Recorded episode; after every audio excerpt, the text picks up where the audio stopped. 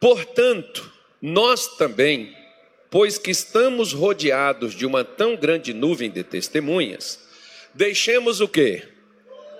Todo, não é só parte, todo o embaraço e o pecado que tão de perto nos rodeia. Assim, corramos com perseverança a carreira que nos está proposta.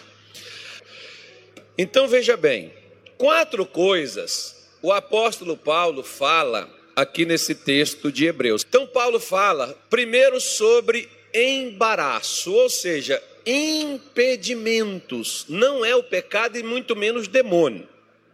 São situações que podem surgir na minha vida, na sua vida, na vida de qualquer pessoa. Nas melhores famílias, isso pode acontecer. Né? Então, há, há impedimentos que não é Deus que vai tirar, e não adianta você expulsar demônios, que não é demônios também. Mas sim determinadas atitudes e comportamentos nossos que trazem esse empecilho, esse impedimento para a gente correr, para a gente alcançar, para a gente chegar aquilo que Deus tem preparado para nós, para nós atingirmos. E o que Deus tem preparado para a gente é para a gente viver uma vida completa, com saúde, com alegria, com paz, a gente ser feliz. Deus quer que você e eu, todos nós, estejamos realizados no que nós somos. O que eu sempre falo, você é jovem, mas tem que ser um jovem feliz com Deus, na fé, caminhando com Jesus. Ah, você é feio, mas seja um feio feliz. Você é pobre, mas seja um pobre feliz. Você é rico, mas seja um rico feliz, porque está cheio de rico lascado tem dinheiro, o problema não é dinheiro. O problema é que a pessoa não é feliz. Né? Tem pessoas que diz que é bonita aí, mas está morrendo com um negócio estranho, umas coisas estranhas aí, que as pessoas se matam, as pessoas perdem a vontade de viver. Ou seja, então a questão não é a aparência. A questão vai mais além do que as coisas que sucedem a nós, que, nos, que acontece conosco e que nos impede de viver aquilo que Deus ele tem para a gente aquilo que ele programou para nós. Então, eu posso fazer uma pergunta para mim mesmo: a vida que eu estou vivendo é o que Deus preparou para mim ou é o que eu escolhi viver? Por quê? Se eu for viver a vida que Deus preparou para mim, eu preciso me livrar de, primeiro, embaraços, segundo, pecado Terceiro, eu preciso me mover, a agir, correr, porque não é Deus que vai correr por mim, sou eu. Eu é que tenho que correr, eu é que tenho que agir, eu é que tenho que fazer. Se eu quero a bênção, se eu quero a solução, se eu quero, eu tenho, como mais ou menos, você vê, por exemplo, aquela mulher do fluxo de sangue, quando ela ouviu falar de Jesus, o que, que ela fez? Levantou e foi ter com ele. Ela tinha a esperança da cura? Tinha, mas você ter esperança e não ter a fé para a cura, você vai ficar esperando. A esperança vai falar para o futuro, a fé fa leva a pessoa a agir no momento. Então, se Deus tem pressa, eu também preciso ter pressa de alcançar a benção de Deus. Você vê que Abraão, por exemplo, em Gênesis 15, ele faz uma oração e diz: Senhor, o que há de me dar se até agora eu ando sem filho? Abraão estava com pressa.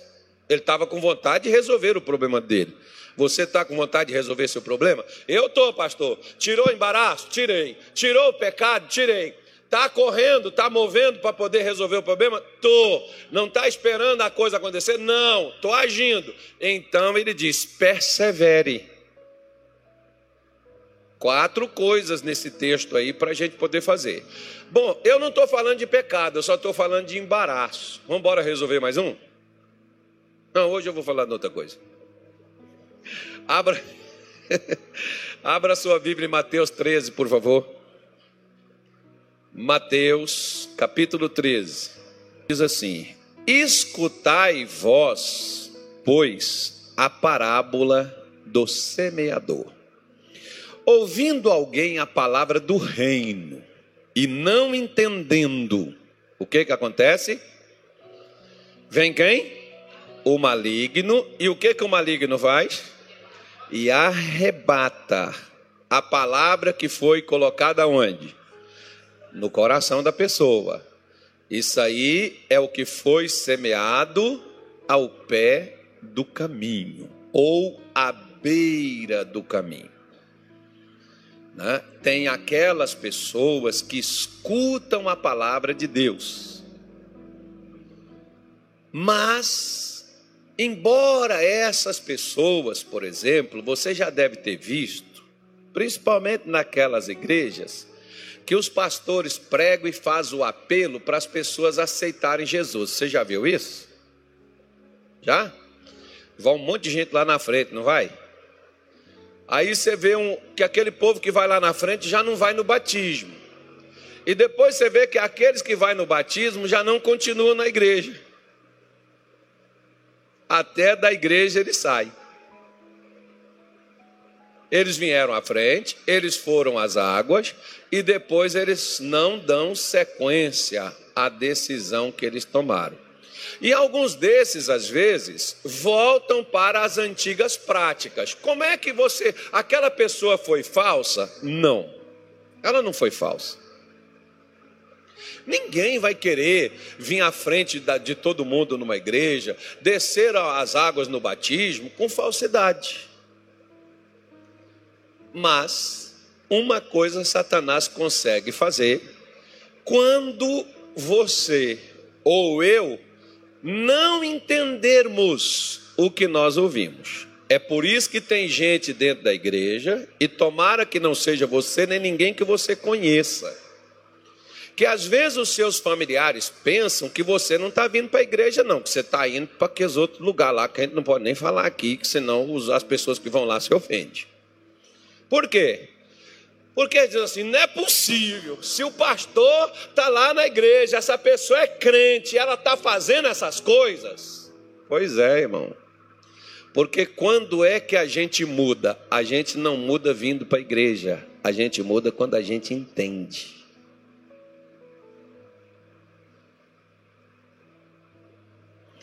Preste atenção numa coisa. Jó teve um currículo assinado por Deus. Um homem reto, sincero, íntegro e temente a Deus se desviava do mal. Mas Jó disse assim: Eu só ouvia falar de ti. Agora os meus olhos te veem, agora eu entendo, porque ele diz: Eu falei sem entender, eu falei sem compreender. Por que, que Jó falou coisas que não condizia com a fé de uma pessoa que acredita em Deus? Porque ele não entendia. Quando ele entendeu, o que que ele diz? Por isso me abomino. Jó 42, versículo 6. Coloca aí na tela, por favor. Eu acho que seja isso. Nem sei se está aí, se, esse negócio está aí, não sei não. Alguma coisa aí de Jó 42, um negócio assim. Nem sei se tem Jó 42, tem? Tem? Tem, está aí, ó. Por isso me abomino e me arrependo no pó e na cinza. Agora, quando? Quando ele entendeu. Quando ele conheceu a Deus, Jó disse: Olha, para tudo, está tudo errado. Por quê?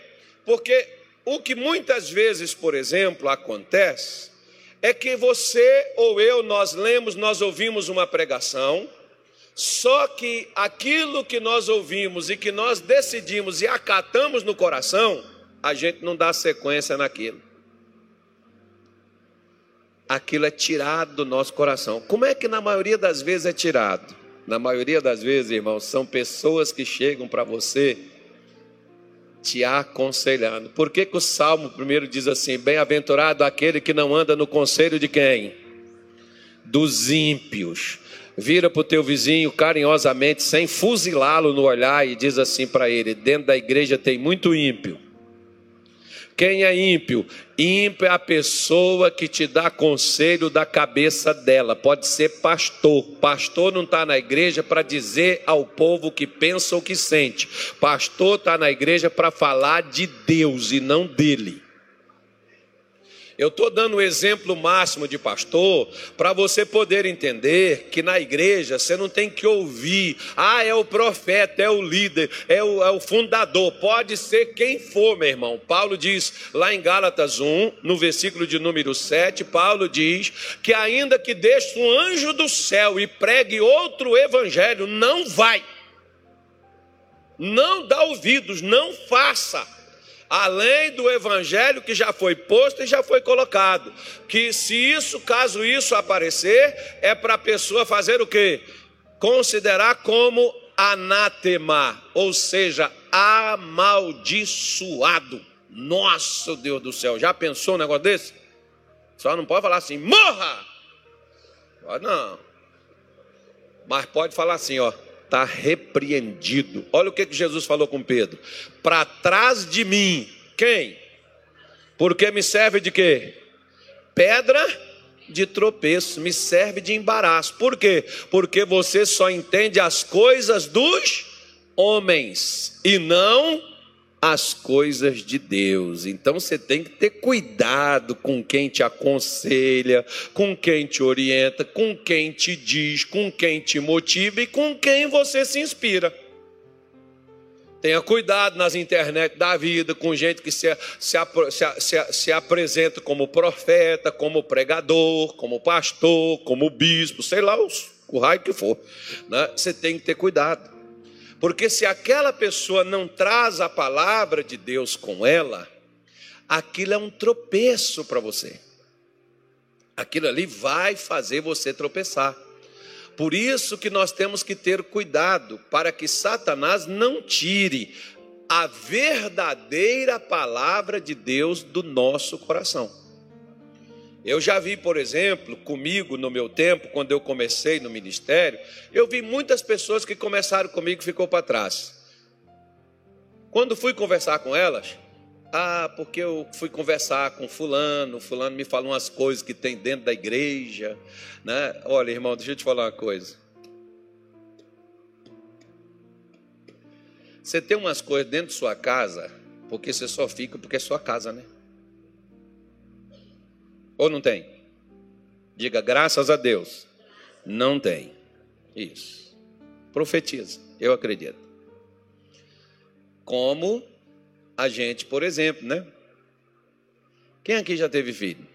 Filho, criança, se lavou, né? tirou. É, criança, por exemplo, faz cocô na fralda, suja tudo. Você vai lá, pega a criança, limpa ela, lava ela, pega a fralda e a criança e joga fora, não é? Porque está tudo sujo, não? O que, é que você faz?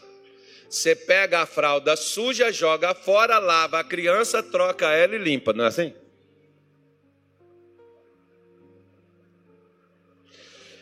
Dentro da igreja também as pessoas erram, né?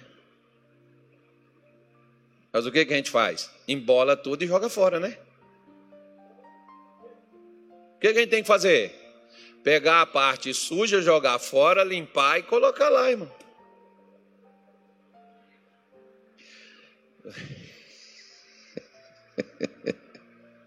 Só que, só que muita gente, por exemplo, Satanás tira do coração deles, porque lá na sua casa, se você tem alguém da sua família, que a sua mãe está mais perto, que o seu pai está mais perto, você dá aquela inveja, você diz assim: meu pai trata melhor minha irmã do que eu. Trata meu filho, meu irmão, meu irmão melhor do que eu, pastor. Meu pai não me dá confiança. E às vezes tem pessoas também que elas pensam sobre Deus da mesma maneira. Mas de qualquer forma, nós temos uma mensagem, ela vai ser colocada nas redes sociais, depois se acompanha, se inscreva aí, que você vai ver essa mensagem. Eu preguei ela de manhã, eu não vou ficar aqui falando mais sobre ela, não. O versículo 20, é, Jesus disse assim: Porém, o que foi semeado entre pedras é o que ouve a palavra e logo a recebe com alegria, mas não tendo raiz em quê? Ô, ô, ô, meu, meu, meu, fazer igual o pregador, ô Natália. Meus lindos. Ô, meus lindos. Nossa, com essa vocês ficam até assim, né? Até quem é feio agora você sente o cara. Diga assim, ô irmãos, veja bem, o que que sustenta uma árvore no chão? O que que vai sustentar você na fé? Resultado ou confiança em Deus? Porque se for resultado, quando você não tiver o resultado, você não vai confiar nele. A maioria de, de algumas pessoas, como essa a quem Jesus se referiu, da semente que cai entre as pedras, até nasce, não cresce, por quê? Porque não tem raiz. Por exemplo, deixa eu falar uma coisa para você: a gente fala isso com as pessoas e elas não gostam. Você sabia que tem gente muito mais fora da igreja do que dentro dela? Que um dia estiveram na igreja, que um dia estiveram no altar, que um dia estiveram nos cultos, nas reuniões, que foram líderes de juventude, que foram obreiros na casa de Deus, que pregaram o evangelho e que hoje não frequentam igreja nenhuma. Sabe por quê? Porque uma árvore só tem como dar frutos se ela permanece na raiz. Se ela perder as suas raízes, aquele fruto que aquela árvore produzia, ela não produz mais. Eu não estou falando com você que aquelas pessoas que estão fora da igreja estão perdidas. Eu estou falando para você que elas pararam de fazer o que elas fizeram porque elas não tiveram raízes.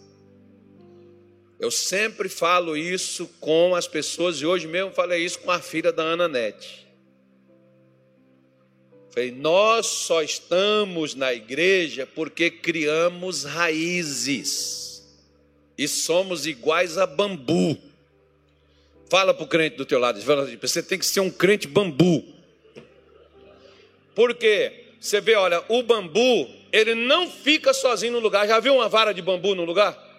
Não, ele dá numa torceira. Sabe o que é torceira? Uma moita. É, vamos conversar aqui em Minas Gerais. Numa moita, né? mas lá a gente fala torceira.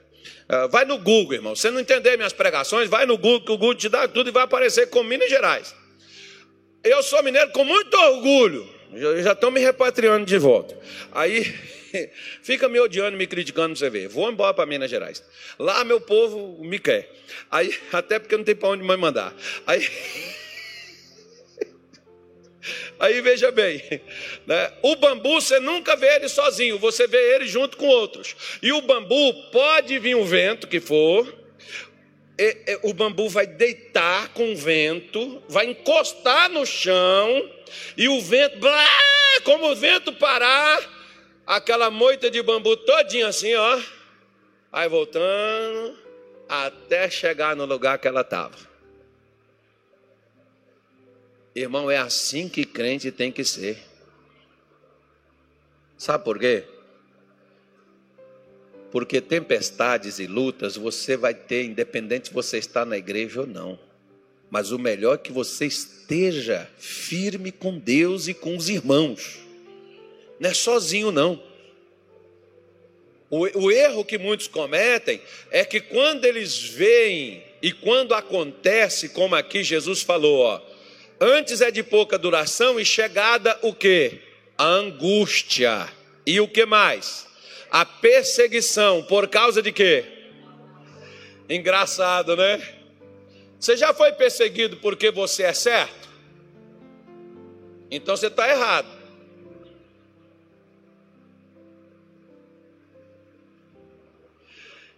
Tem gente que começa a criticar você assim.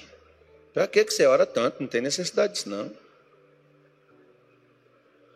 Acho engraçado que quando o cara bebe tanto, a pessoa não diz, por que você bebe tanto? Ela até bebe junto contigo, né? E você até paga para ela. E ela não reclama que você bebe. Quando você faz fofoca, a pessoa diz, vamos falar aqui, vamos conversar um negócio que eu tenho umas, eu tenho umas quentes para te contar aí, rapaz. umas fofocas para poder fazer aí. Ninguém fala para você, moço, você conversa demais, você dá, dar, você dá bom dia a cavalo, para com essa coisa. Ninguém te fala isso, né, irmão? Aí quando você fala de Jesus, é um tagarela, conversa muito, fala muita coisa. Aí, você sabe quem é que fala isso? Quem fala isso é gente que está dentro do mesmo lugar que você está. Aí você pega e diz assim: Poxa, como é que o pastor faz uma coisa dessa? Como é que aquela irmã lá da igreja, o que, que eu fiz para ela? Por que, que ela está fazendo? Meu irmão, presta atenção numa coisa. Você não é perseguido porque você fez coisa errada. Porque quando você faz coisa errada, você mesmo admite, eu mereço estar tá passando por isso porque eu joguei pedra na cruz. Você sabe. Agora, quando você é perseguido sem razão, é onde dá o parafuso na sua cabeça. Sabe aquela mulher, diga assim, só os homens casados, graças a Deus, eu não tenho uma mulher dessa. Se eu tivesse, eu já tinha sido arrebatado. Isso, meu irmão. Sabe aquela mulher, por exemplo, que o camarada trabalha, lutador, levanta cedo, dorme tarde, faz de tudo para dar para a mulher o que ele pode oferecer, e essa mulher ainda chama ele de vagabunda, sem vergonha e preguiçoso. Fala assim: isso é perseguição. Ainda mais você que é crente, vem para a igreja, ora, busca a Deus, e você olha e diz assim: a gente tem que suportar uma coisa dessa, né, pastor? Ô, oh, pastor, o senhor já pensou? Agora só as irmãs, só as irmãs. Vou salvar as irmãs, agora vou ajudar as senhoras. Só as irmãs casadas, levanta a mão e diga graças a Deus. Eu sou de Deus, eu sou forte. Isso. É porque a irmã vem para a igreja, o marido diz que ela está indo para arranjar homem.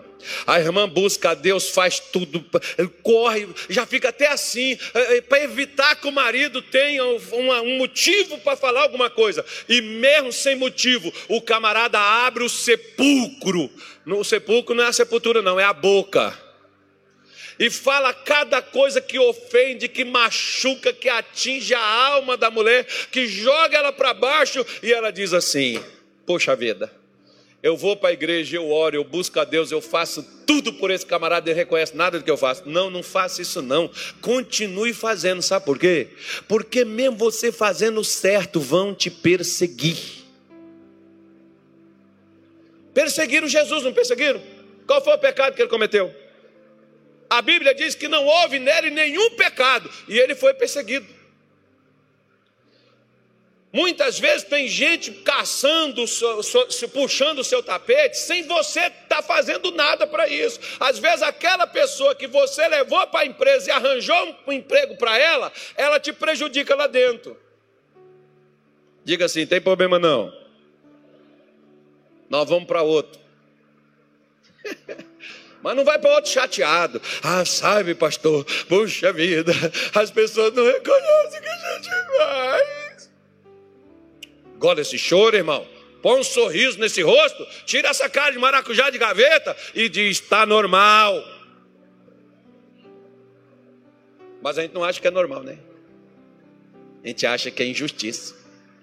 Só que Jesus foi o mais injustiçado de todos os homens. Quando você sofrer uma injustiça, lembre que Jesus já passou pelo que você está passando e não ficou deprimido, nem ansioso, e nem com raiva do pastor, e nem foi embora, explodiu Israel, derrubou o templo. Fala assim, calma, crente. É assim mesmo. Deus está testando o nível do seu colesterol espiritual. Vamos tirar o sangue aqui para ver como é que está. Porque tem uns que eles ficam. Tem uns que eles ficam doidinhos, ficam perturbadinhos, irmão. Ai, pastor, sabe, né? Porque angústia é quando você tem um milhão de reais para gastar e você não sabe com o que, né? Aí você fica tão angustiado. Não, irmão, angústia é problema. Tem um texto na Bíblia que eu acho fantástico. Davi, vocês sabem que ele pecou, né? E depois Davi está saindo de Jerusalém para evitar um confronto do exército dele com o exército de Abisalão e morrer inocentes. Olha como Davi era um cara de Deus, irmão. Ele preferiu sair para não ter rolo, nem confusão e ninguém perder por causa dele.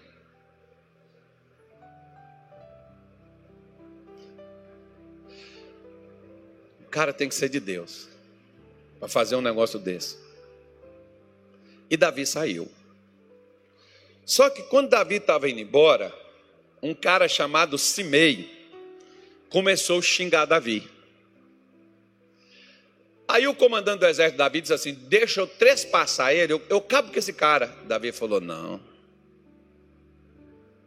Basta o senhor dar uma ordem, só libera, não precisa o senhor não, eu vou. Ele disse: uh, uh, Faça isso não. Quem sabe não é Deus que está mandando ele fazer isso. Para quê? Para saber se Davi iria reagir com ódio, com raiva e com vingança para matar o camarada. Ele já tinha feito besteira. Porque quando você faz uma besteira, você pode fazer cinco, seis ou dez. E quando você não faz nenhuma besteira, Satanás vai atiçar você para levar você a fazer besteira, sendo você injustiçado. Então tenha cuidado quando as pessoas te ofender, quando as pessoas te criticar, mesmo sem motivo. Sem motivo as pessoas vão te criticar. Tenha cuidado. Não fica aí, tá, sabe, pastor, que eu fico tão triste que a gente não é reconhecido. Deixa eu falar uma coisa para você. Você quer ser aplaudido pelos homens? Cuidado, que o aplauso dos homens é fingido. Uma semana antes de Jesus morrer na cruz, ele entrou em Jerusalém, o pessoal tiraram as vestes, tirou, tirou galho de palmeira, botou no chão e disse assim: Hosanas, Hosanas, Hosanas, filho de Davi, ou seja, seja bem-vindo, seja bem-vindo. Depois, irmão, uma semana, a maioria deles estavam lá, crucifica-o, crucifica-o, crucifica-o. Pois é. E Jesus lá na cruz disse assim: Pai, perdoa eles, eles não sabem o que fazem. Ele podia falar: Pai, taca fogo agora, queima esse negócio tudinho. Vamos fazer uma sexta-feira santa. De fogo. Mas não, irmão. Mas não. O que, que acontece às vezes com as pessoas? Quando você é perseguido, quando você é criticado, quando você é prejudicado, sem né, merecer, porque tem coisa que a pessoa merece mesmo. Né? Mas quando você passa por algo que você não fez nada para aquilo, meu amigo, você só vai ser crente e só vai continuar crente se você tiver raízes na palavra de Deus. Senão você vai rodar a baiana, você vai mandar o ferro e depois vai pedir perdão para Deus, só que você já fez. Então tenha cuidado. Para Satanás não te tirar da graça e te levar para o ódio.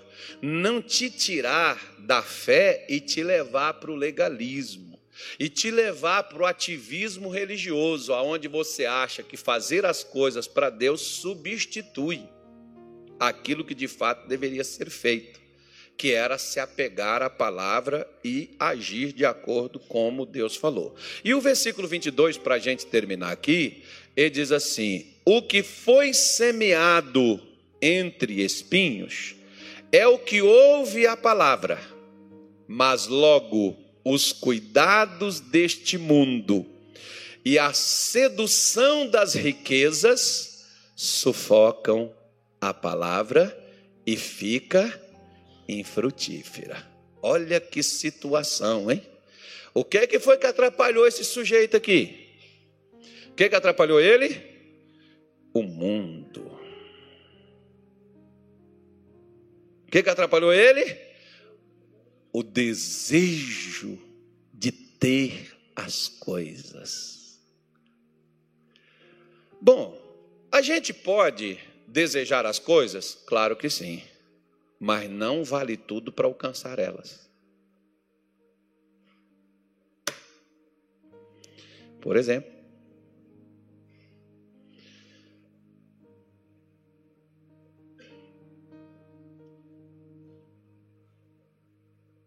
Posso falar não? Ok, vocês estão me liberando. Não, não vou falar. Eu ia fazer uma comparação aqui, mas vou pular ela. Eu vou fazer uma outra. Você se lembra de um rapaz em Marcos 10 que ele foi até Jesus?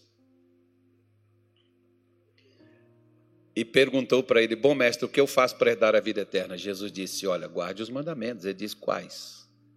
Jesus citou alguns mandamentos e ele disse: Eu tenho guardado desde a minha infância. Jesus virou para ele e disse assim: Uma coisa te falta, vai vende tudo que você tem, vem, me segue, dá, dá aos pobres e venha e me siga. A Bíblia diz que aquele homem saiu de lá da conversa com Jesus. Como é que ele saiu? Triste. Qual a tristeza dele? Ele queria ser salvo, não queria? Ele não guardava os mandamentos? Hã? Em outras palavras, ele era evangélico da igreja da graça. Não era daqui da 3 de junho, não, mas de algum canto por aí. Então...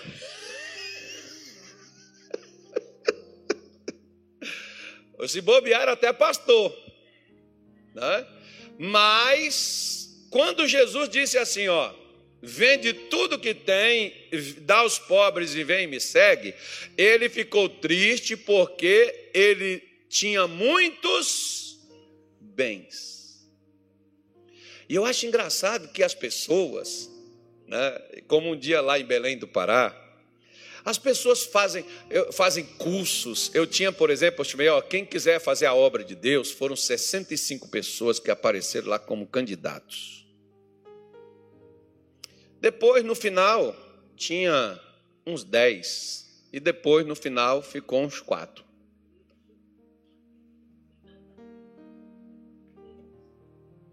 É, é assim mesmo.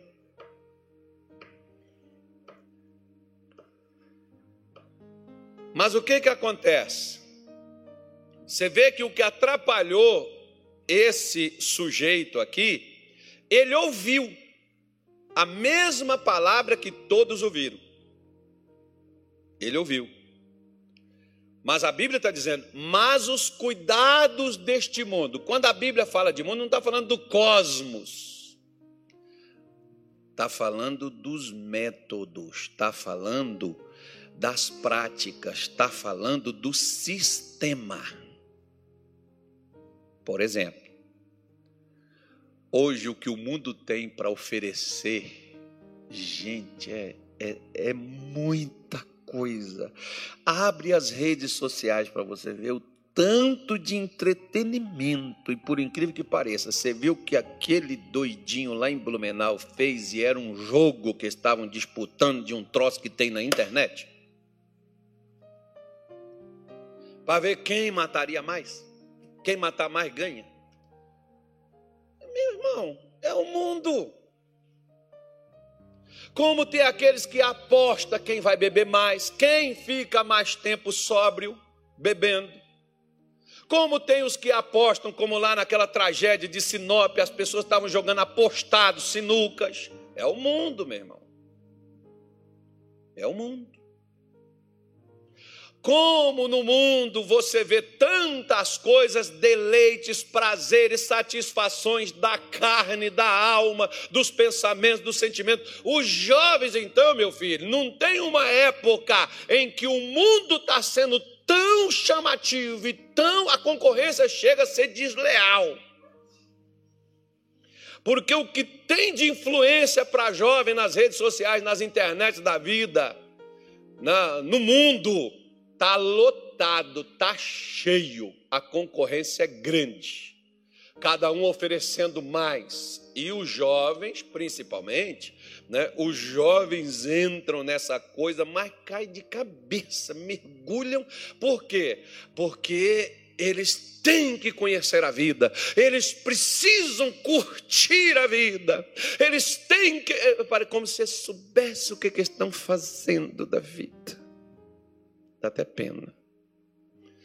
Eu, eu falava para os meus filhos, eu usava o seguinte termo: para onde você está querendo ir, eu já vim de lá. Se eu já vim de lá, é porque não presta. Agora, se você quiser ir, sinto muito. Como pai, vou sentir tremendamente. E como pastor, serei decepcionado, porque além de pai, sou pastor. Porque eles frequentam minha igreja. Mas eu não posso impedir. Né? Se você vê Deus e aquele homem daquela parábola é Deus, o filho chega, pai, não quero mais ficar aqui na tua casa, me dá os meus bens que eu vou viver minha vida. Deus pegou, entregou tudo e deu, ele foi.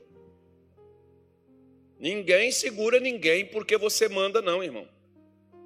Você precisa conscientizar, orientar, né? falar, persuadir, né? fazer da, da forma boa para o lado bom. Porque se o mundo seduz e as riquezas seduz, a gente também deveria seduzir no bom sentido para a fé, né?